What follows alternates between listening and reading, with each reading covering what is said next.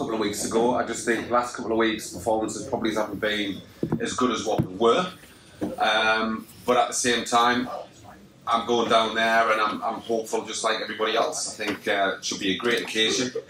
Let's just hope that people's not coming back on the times that we went down there uh, miserable because I think we've got a fantastic team. I think we've got a fantastic team spirit.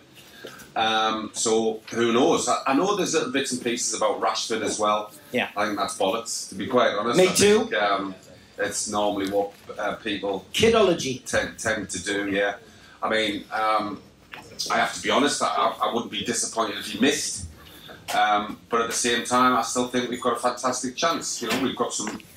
We all know we've got some very, very good players. So it's just what happens on the day. I know it's a cliche, but you've just got to play the game rather than the, the occasion.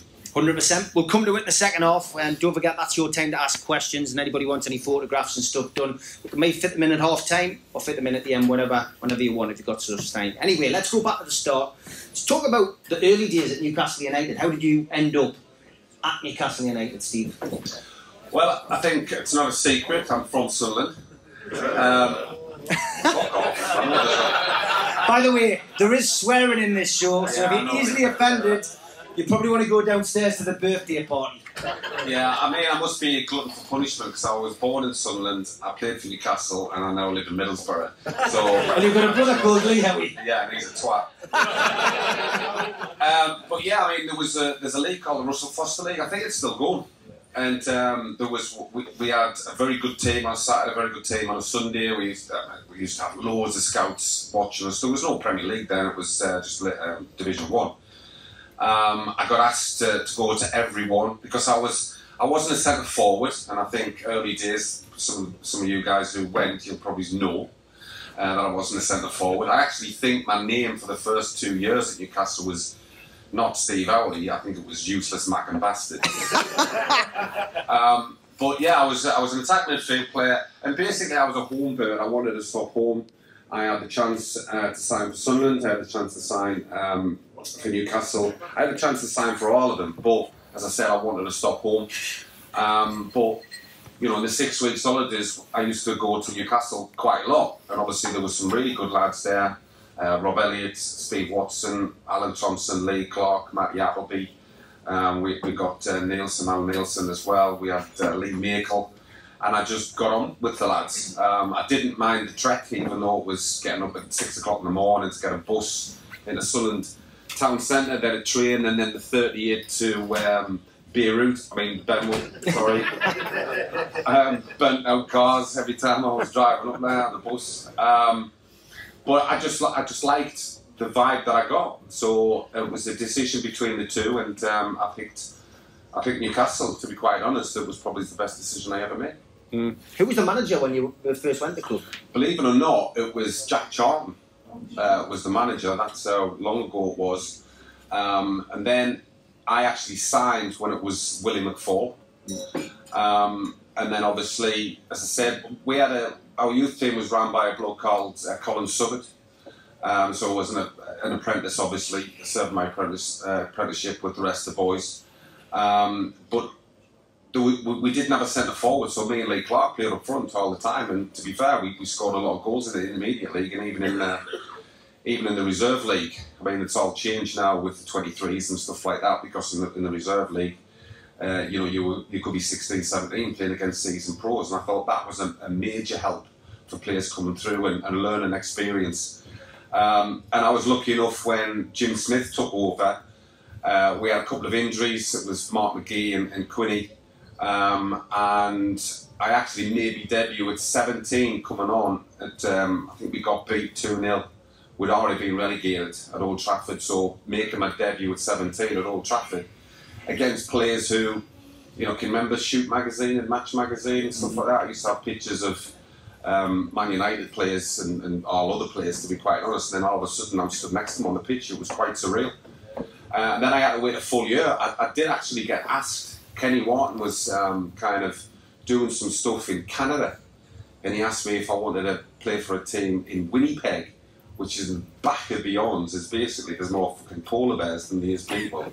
Um, that didn't appeal to me, and to be quite honest, again, that was a good decision because. Um, I made my debut, my full debut. I think it was against Plymouth Argyle, first game of the season. Um, and again, I had to wait a little bit, you know, to, to get in. Um, Ossie Ardiles was the one really. I mean, I kind of struggled as a centre forward up there. I mean, let's be honest, we weren't the best of teams. Um, under Ossie, Ossie, I think, was brilliant, but also kind of wrong in some respects because he got rid of good pros, um, likes of Mark McGee, likes of Roy Aitken, and he did put in a lot of young lads and the lads that I've just mentioned. And at times it was kind of boys against men. And of course, you know, I was up front, I'm wearing the number nine, I'm from Sunderland, that doesn't kind of sit well. And of course, I was shit at the time as well. So, um, yeah, it just it didn't go brilliant. And, and obviously, when Ossie Ossie left, Kevin came in, and then everything completely changed. The Ossie Ardiles era was was one which I guess we'll look back maybe with rose tinted glasses as supporters because he gave youth a chance, didn't he? And, and I think you know, a lot, a lot is made of the class of '92 at Manchester United, but we have our own class of '92 with the likes of you, and you know, you mentioned Nash, Lee Clark, Steve Watson, The all went on to, to have great careers. Really. Well, yeah, Alan Thompson, you know, yeah. fantastic player, great career at Celtic, Bolton. Uh, Rob Elliott did really well. Matty Appleby kind of so-so, I suppose. Lee Makel, I think, went up to Scotland. So there was a fair, there was a fair few of us, to be quite honest. Um, I mean, obviously, the, me, Watto, uh, Rob Elliott, and uh, Nash, Lee Clark. Obviously, we were the ones that kind of stayed there for a bit and, and um, managed to uh, keep our places. Watto initially, mm. and he was like 16 year old, kind of burst onto the scene. Um, and then obviously when Kevin came in, it was mainly Clark were kind of major features under Kevin. Um, but that was a complete change for me because that was me at the start of my career, having never ever played at centre half before. Went on and, and, and managed to play in a relatively successful team a lot of turmoil going on off the pitch as well, wasn't there? With uh, you know the takeover attempts and uh, you know the, the family silver with Gordon McKeag. Did, did you really you know feel that as a player, uh, you know, as a young player at Newcastle at the time? Not really. I mean, I think that's why when the takeover and all the, the, the stuff that was going on with Mike Ashley and um, you know the Saudis taking over and stuff, and people would ask me questions. Um, does it affect the players? Obviously, the players are aware of it; they know what's going on, but as far as they're, they're concerned and what we were concerned is our our kind of main concern is actually trying to get in the team and trying to try and play well for Newcastle. So that's we've got nothing to do with that. It's not as though we you know we kind of have any say in anything that goes on.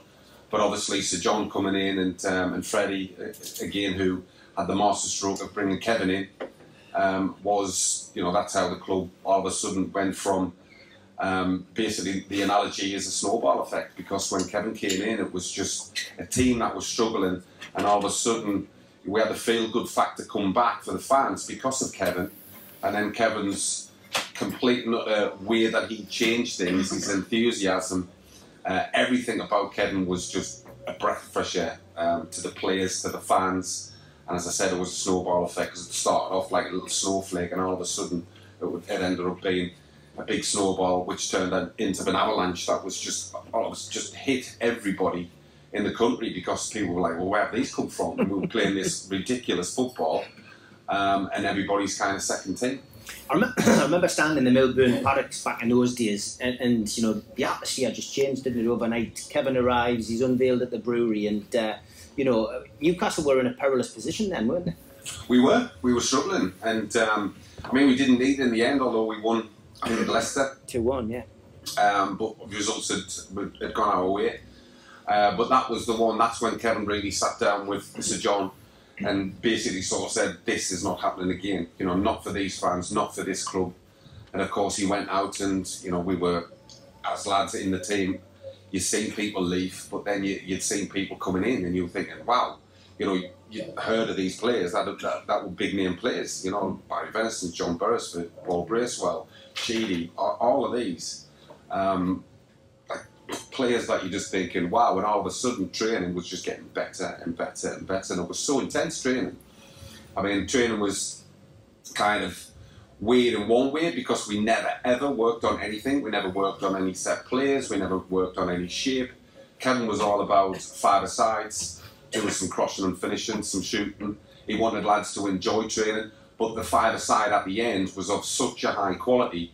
When we actually brought in some players, Kevin would make sure that we we we had to have the standards of a certain level, and then we brought some players in that couldn't handle it, and then players would come in and very quickly would find themselves back out and sold again.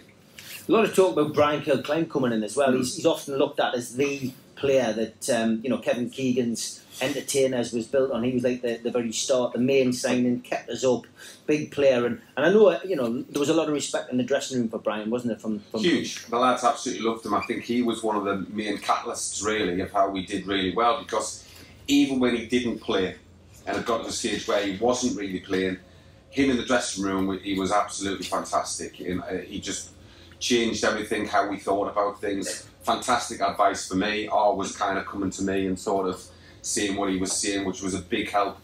But a personality uh, was, I mean, the boys used to rip the piss out of him all the time because of his gear. His gear was horrific. Um, but he just didn't care. Um, he was just all for the boys. Um, so he was possibly, whilst Kevin for me was the best signing we ever made, just like you would sort of see Eddie Howe's now.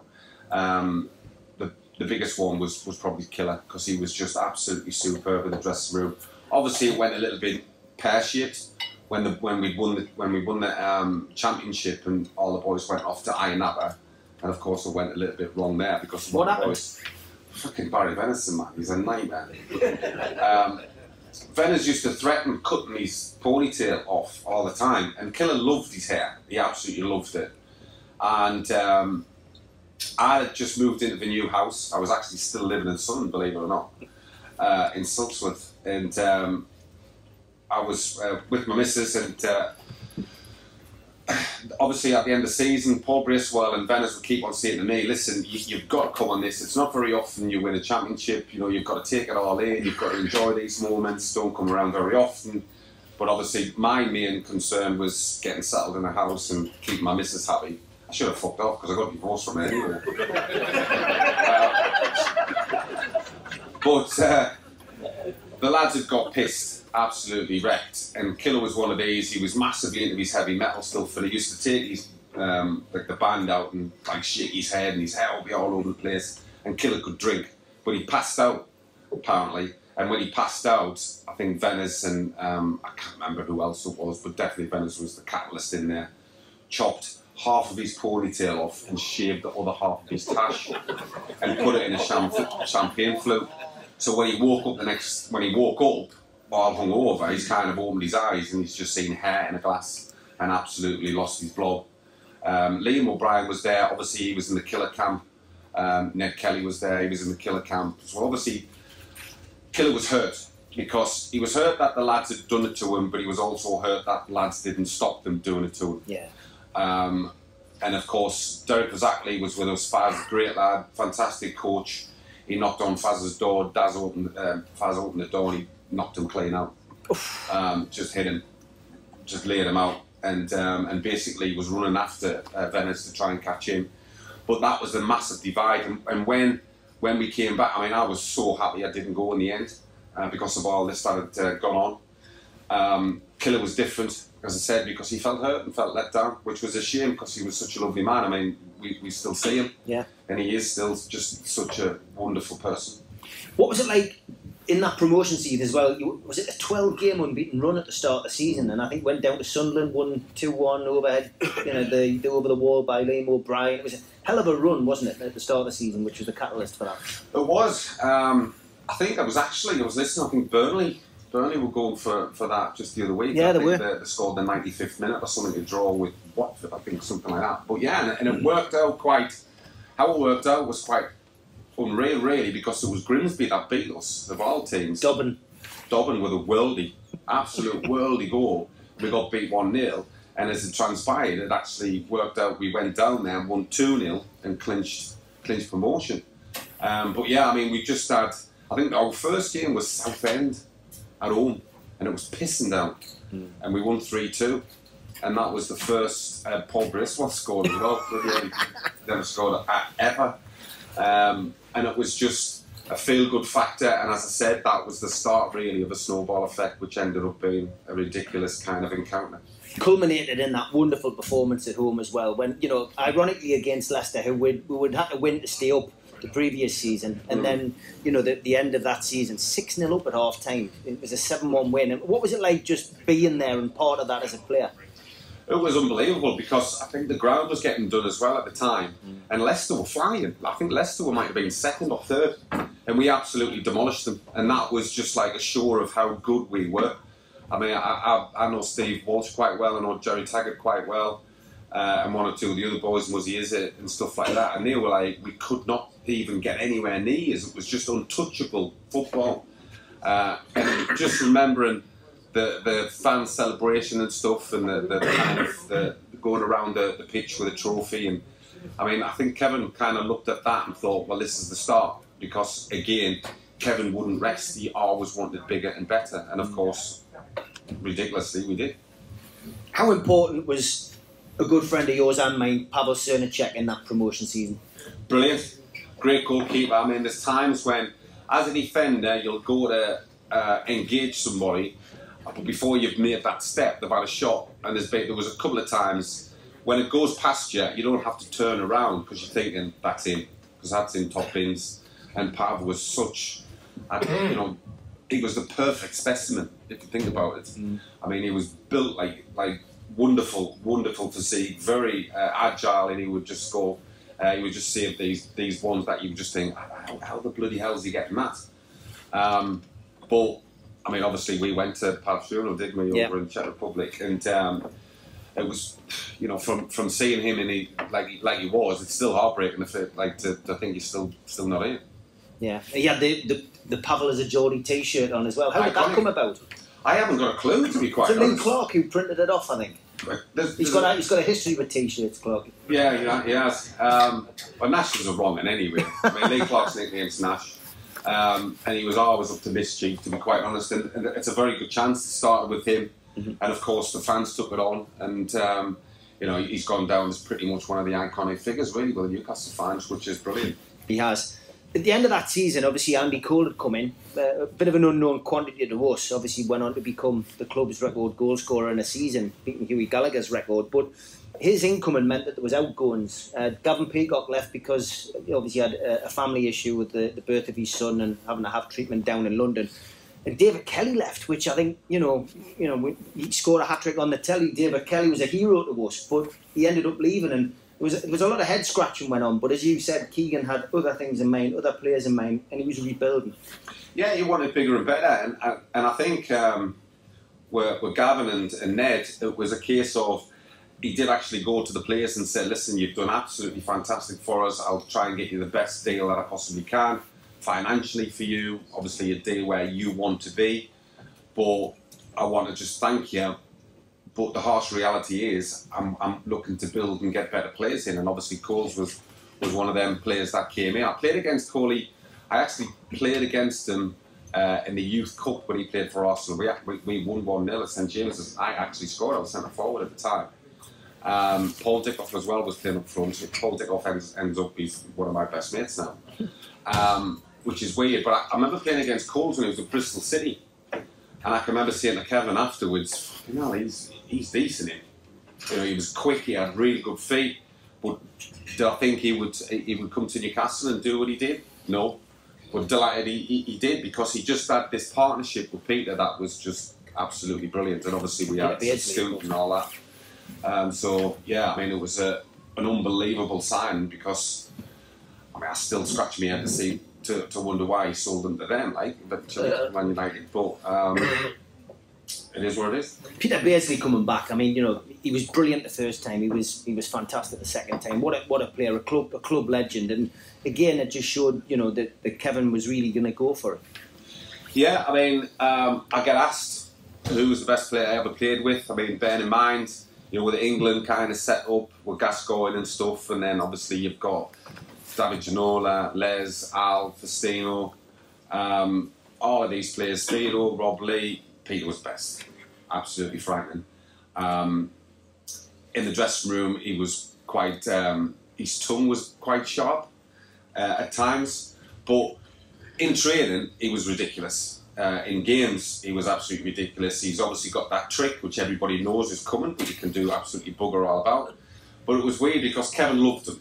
And even when Peter gave the ball away, because sometimes the ball would come to Pedro and he would hit it the first time, and it would be a shit pass, but it wasn't his fault. It was our fault because we weren't on the same wavelength. That's how Kevin used to see it anyway. But he was unbelievable. I mean, the goals that he scored uh, and the the kind of partnership he had with Coley was absolutely frightening.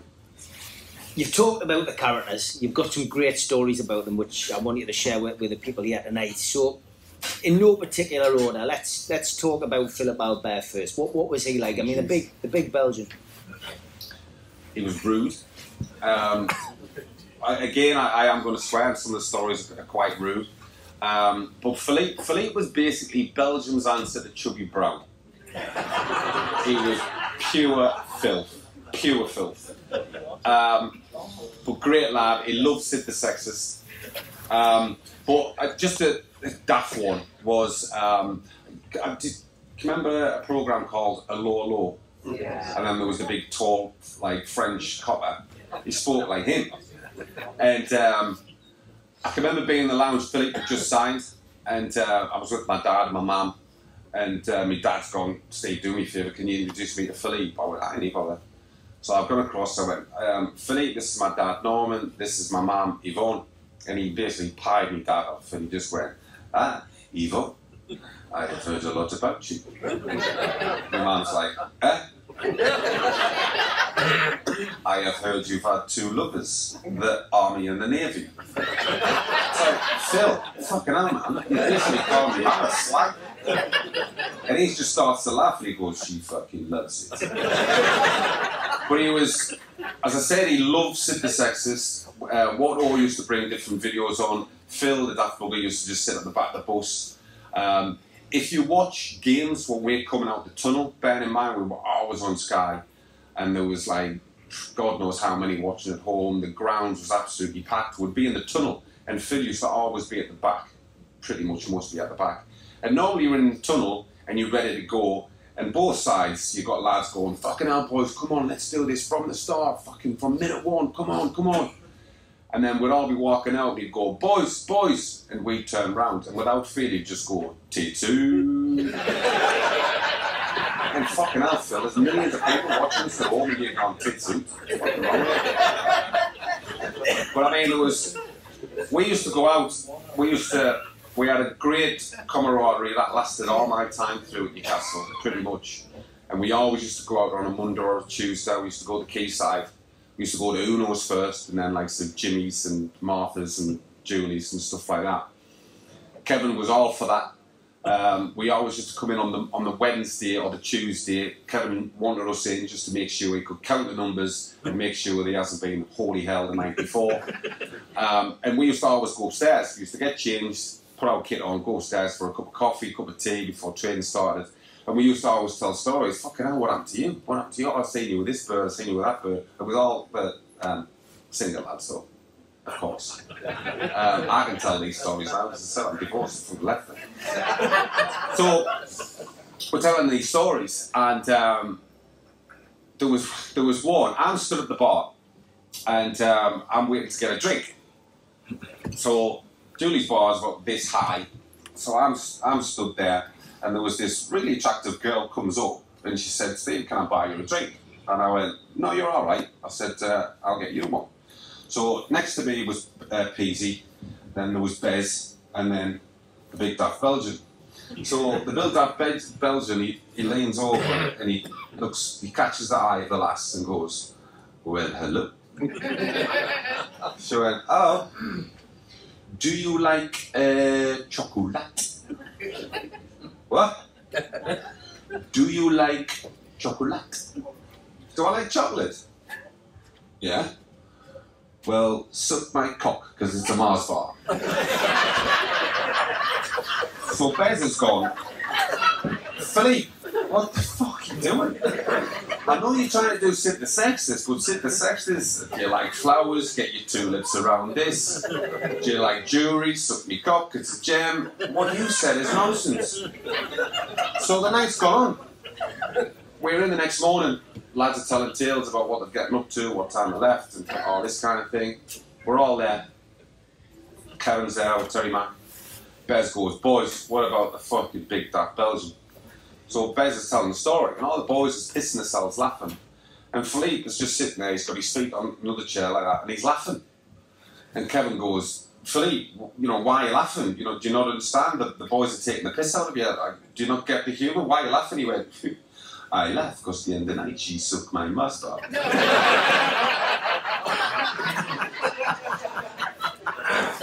Great stuff. Um, Tino Asprilla. Space Cadet. Absolutely nuts. Um, I mean, obviously, there's the, the story between him and Kevin, with the speaking Spanish thing. But as I said, every it's different now because you look at how teams get to and from games, and and the, the, the buses. I mean, even the buses have changed. The buses are kind of beautiful now. We were we used to go down by Moordale, and Moordale was a nice bus. You know, tables and stuff, and three TVs in it, and and all that kind of thing. But every journey, most of the time, was a long journey for us. So Bez used to sometimes do games. There was card tables. Lads, some of the lads used to play for like big money at the back. On my table, there was me, Bez, Rob Lee, and Scoot, Scott Sellars. We used to just play for pennies. Um, but of course, if we were going down to Southampton or London, it was hours and hours and hours. So there had to be some sort of entertainment. What we used to do, bear in mind, this is how long ago it was the video cassettes. Um, so we, we didn't do a thing where if we got a new lad in, they didn't have to stand on the table and do singing and stuff like that, even though it was about then. You just had to bring something that was worthwhile on the bus to, to kind of keep us entertained. Now, if you remember, we used to train at Maiden Castle, the Graham Sports Centre. And um, again, if you can remember, there was loads of people used to come us, uh, come watch us train, and um, it used to take us ages to get off the training pitch and ages to get on the bus. We used to have to finish quite early just to get on the bus because obviously you were signing and, and uh, autographs and photos and stuff like that. But we would all eventually go on. Anyway, Shearer had, getting into uh, Tino and just sort of said, "We need something from you." So we'd literally just getting on the A19 and Tino put a cassette in. It was this Colombian music. It was diabolical. so Shearer's from gone down the front, Ken the bus driver, he's ejected it and went, Asprilla, shit. And he's opened up those things that were on the roof and winged it down the A19 and went, fucking do better. So Tino's took this on board.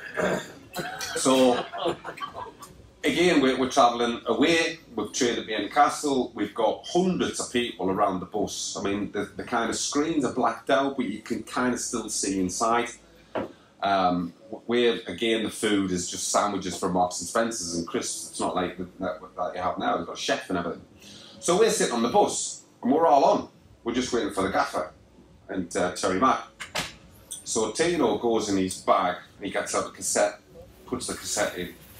And if you remember VHS, it used, when a came comes on, it would go, and then a picture would come on. So we're, we're kind of eating our food, boys on the tables and stuff like that. I can see a telly at the back. There's a one just kind of here, and, uh, and there's one at the front. We're looking at it and we're going, Sprayer, what's this? And he went, You must watch, you must watch. So we're looking at it. Anyway, yeah, the picture comes clear, and, and it's just all you can see is a woman's foot in high heel shoes. And eventually it pans out and pans out, and then there's this beautiful, stunning woman in this picture. Absolutely gorgeous she is. She's in this wonderful villa, looking out uh, across the ocean. She's got all the gear on. She's got the heels on, the stockings, all the lingerie stuff, and a long silk dressing gown type thing. And we're going, fuck off. He hasn't, has he? He hasn't. He's going, you watch, you watch, you watch. So she's walking around and strutting about and all this kind of thing. Anyway, there's a knock on the door, and she opens the door, and there's this big, big area skis. He's got jeans on, but uh, work boots on, a tool belt, big bushy beard, white vest, and we're going, oh no, he has, he only has. and literally, to cut a long story short, within about two or three minutes, we are watching hardcore porn. this woman is getting battered. And she's screaming the place down. Absolutely screaming the place down. Bearing in mind, the bus is static. and we've got mums and dads and kids that can hear. The dads are basically turning the, the wives and the kids away, but trying to break the necks to save people. Ah, this is what professional footballers watch they're travelling. Hardcore porn. So Kevin comes on the bus, and all he can hear is this woman screaming. And he looks at the screen and he goes, What the fucking hell is this? Can't get this off. We've got mums and dads, we've got kids here, man. Get it off, get it off. And Ken was just about to reject it, and Tino come running down the bus. No, no, no, no, you must leave this on. This is my new missus. Tino was going out with a porn star at the time from Parma, and that was his way of introducing us to his missus. he could have just brought her in the fucking Blaze Lounge and all that. That would have been better. But that was Tino. We also had a, a mercurial French winger, uh, David Ginola. Um, tell us about him and, and, a few stories about D- David. He stitched me up as well. he, uh, well, he was gorgeous. When he, I mean, I'm definitely for women, but he turned my head. uh, he was absolutely stunning. He had such a physique on him as well. I mean, just looking at him naked, I'm like, it's not fair. Although he wasn't blessed in that department, which was the only good thing, really. But he could he could wear out. He could wear a bloody bin liner and he'd still look at dog's bollocks. Um, but I mean, he was he was amazed really about the setup that we had at, uh, at Maiden Castle because yes, we had our own dressing rooms, but if we went for a shower, you could be stood next to somebody that was part of the university that's getting a shower. So he was just like, what is this? What is this? Who is he? Does he play uh, football? Like, no, he's from the university. Oh, this didn't happen at uh, Paris Saint Germain. Lee Clark was like, you're not that fucking Paris Saint Germain, no, fucking So he kind of got a. Uh, it, was a culture shock for Dave, but I mean, I can remember his first game actually. We played Middlesbrough, and uh, a good friend of mine, Neil Cox, was playing fullback, and I actually felt sorry for him. And the, you know, you feel as though you, you want to go across to Dave and say, "Listen, mate, you're going to have to stop," because he absolutely, you know, tore him in two. I mean, but Dave was a, he was a model. You know, he was a model for Cerruti, which is like Versace and Gucci type thing. Um, I remember once we played down at, in in London, and me and Bez, there was a fashion show, and um, and David had um, I'd stitched David up because whilst his English was good, obviously I'd, I'd stitched him up with the rude word that he'd said to the woman, and the woman woman wasn't too happy, and he said he would get me back, and um, I thought nothing of it because months and months had gone by. And me and Bez went to this show that David was doing, and there was all these models going there, but particularly page three models. So me and Bez thought, fucking having some of that. Um, but it was very clear early early doors that me and Bez were just not big enough names in, in any way, shape, or form. And so me and Bez was like, you know, bollocks this, we're just going to go. We couldn't get a cab for love and the money. And uh, so we just sort of said to Dave, can you get us a, a lift? And he went, listen, Mr. and Mrs. Cerruti, the actual people uh, are leaving. Their limo is leaving. They'll be able to drop you off. And uh, I went, all right. And he went, boy, Max, my nickname is boy. He went, boy, when you get out of the car, say to Mrs. Cerruti, Mrs. Cerruti, zus na kursalo. And I went, Dave. And he went, no. He said, mate, do that. He said, she'll love you for it. And I went, all right then. Right, so me and Bez gets in, we're sitting in this posh limo, me and Bez side by side, they sat opposite just talking. They could speak like broken English. Obviously, we're doing the Steve McClaren thing by like trying to speak English and French and nonsense. So anyway, it dropped us off, and I'd get out the car, and Bez went, "Oh boy, what was supposed to say? What were we supposed to say?" And I went, "Oh, uh, Mrs. Mrs. Cerruti, uh, Zuzma Kursalop," and she went, "Oh," and her husband went, "Oh wow." And then he started laughing. She started laughing. I went, I'm sorry. I said, I've offended you. And he, just started laughing. He went, Where have you heard that? I went, Oh, David told me to say it. I said, What's wrong? He says, Basically, you just sort of said, Mrs. Cerruti, suck me cock, you bitch. Dad, David rang me up and he was like, did you see it? I went, yeah. He said, well, yeah, I've had Mr. Cerruti on the phone. He says, oh, pissing himself. But Dave was, Dave was a, a great lad, an absolute great lad. Um, he bought into the he bought into the project. So did uh, everybody that signed. You know, there could have been big stars like Dave was, uh, like Les was, uh, all the other boys. You know, because we made sure that they realised how important it was for us to have a good team and, and for you to get the area, for you to get Newcastle and how much it means to them, their football team. Another winger who you played with at Newcastle was Keith Gillespie. Um, I know you got some great stories about Keith. Do you want to share a couple of those? Um, yeah, Keith's nickname's Dizzy, just not because he's thick, because he's everything but he's actually very clever, Keith. Uh, but his, his nickname's Dizzy from Dizzy Gillespie, the trumpet player. Um, I don't know who came with that, but it's not exactly exciting. But Keith obviously has wrote a book and, and all this kind of thing. Uh, I can remember, I mean, obviously everybody talks about what happened with Alan Shearer and Keith over in Dublin. And um, we, we kept it quiet. We kept it quiet because obviously Al knocked Keith out. Uh, we kept it quiet, and literally about a week when we came back, there was me, Warren Barton, Rob Lee, and Bez. We did a big do at I think it was Dunston Fed. There was about 500 people there or something. It was massive, but it was a Roman mic thing, and basically I can't remember who, was, who the like the bloke was who was doing it, but obviously there was people in the audience with microphones that would wander around, and it was just purely a, a Q&A. And the very first question was like, who wants to ask a question? Everybody was putting their hands up, but he asked this bloke, and basically we all knew what the question was.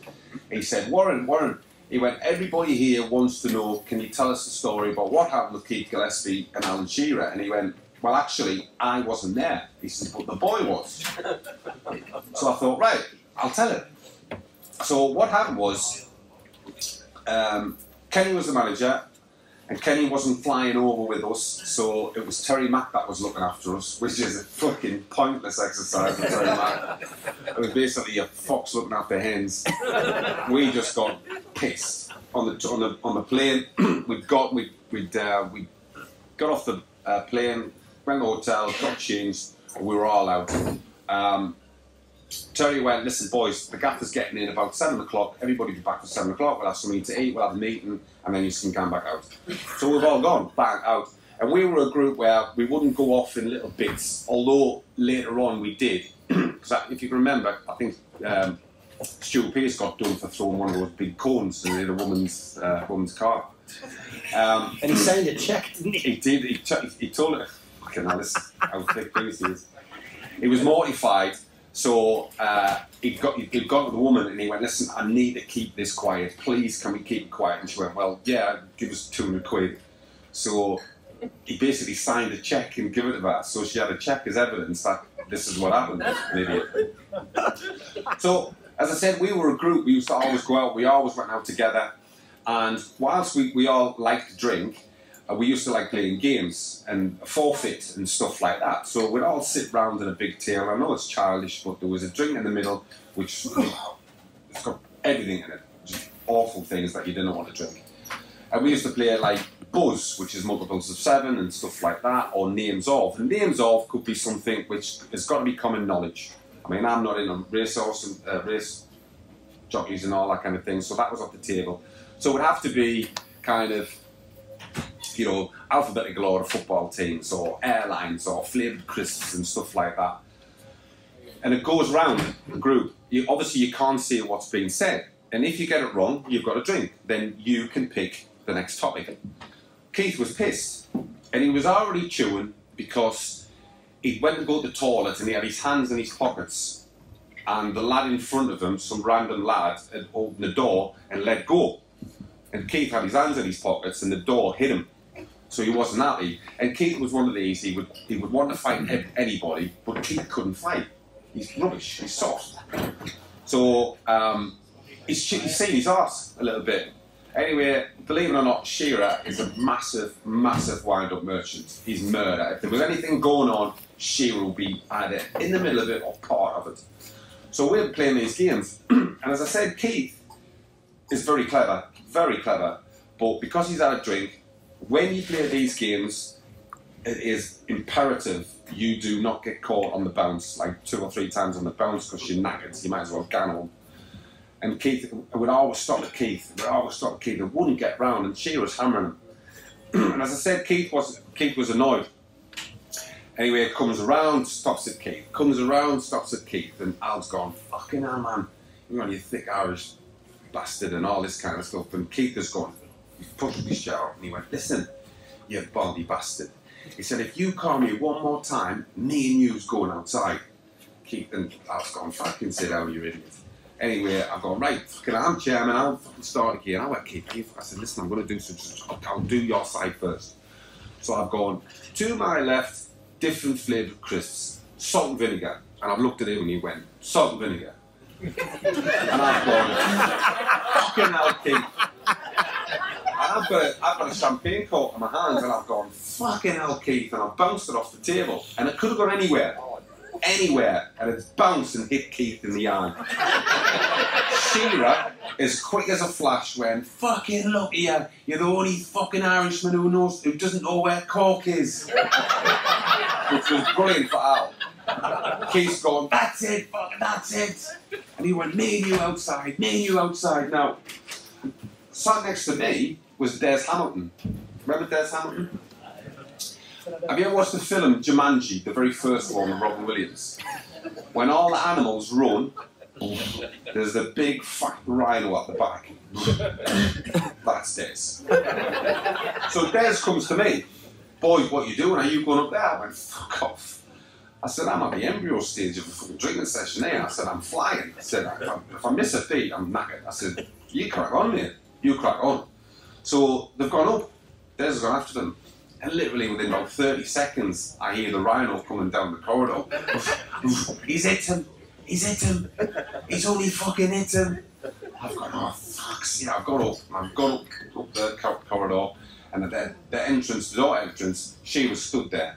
Keith's on the floor, flat out, claret all over the place. I've gone, what you fucking done? He went, I've hit him. I said, I can see that. I said, you fucking knocked him out. He went, but he, he went to punches. I went, fucking, you get yourself away. I said, I'll sort it out. So I sorted it out. Ambulance came. Me and Keith went. As I said, he's done a book and all this. And he mentions this. But what he doesn't mention at this particular time, he's actually shit and pissed himself. Keith fell out the book. So, I've told the story. Now, Rob Lee was at this do with me on this big do where the questions were about. And Rob Lee is murder. Now, I love Rob, but if you ever catch Rob in full, please take a picture and send it to me on social media. Because normally, from here to here with Rob Lee is up Alan Shearer's arse. It's fucking fine. So I'm driving on, and it comes up, here's Shearer. I was like, fucking hell. So I know for a fact Rob Lee's been on the phone. Alan, Alan, Alan, Steve, how you been doing, Alan? Steve, how you been doing, Alan, Alan, Alan, Alan, Alan. I wouldn't do it, Alan. I love you, Alan, Alan, Alan, Alan. Fucking hell. I went, hello? He went, you macking bastard. Said, what's about you, man? He went, you told the story. I went, I did tell the story. I went, fucking calm down. I said, they loved it. He went, what do you mean they loved it? I said, I told the story. I said, there's 600 people there. I says, Keith went for you. I says, you duck, boom. I said, you were like Mike Tyson. I said, and 600 people stood up and were going, Shearer, Shearer. He went, what? I went, either way. He went, well, you keep on telling that fucking story. Ladies and gentlemen, that's the end of the first half. Put your hands together for Steve Howey. We're going to do the raffle now. Uh, we're going to have another signed programme signed by Steve uh, and Rob Lee. We've also got uh, a photograph of that goal uh, celebration at Wembley, the last time we were there in 99, signed by Rob Lee and Steve Howey. And uh, we've got a couple of other prizes as well. Uh, Becca's going to come round. The raffle tickets are £2 a strip, three for a fiver. Okay, we'll be back after this. You've got time to go to the bar, go to the toilet, or go for a smoke. We'll be back on in about 15 minutes.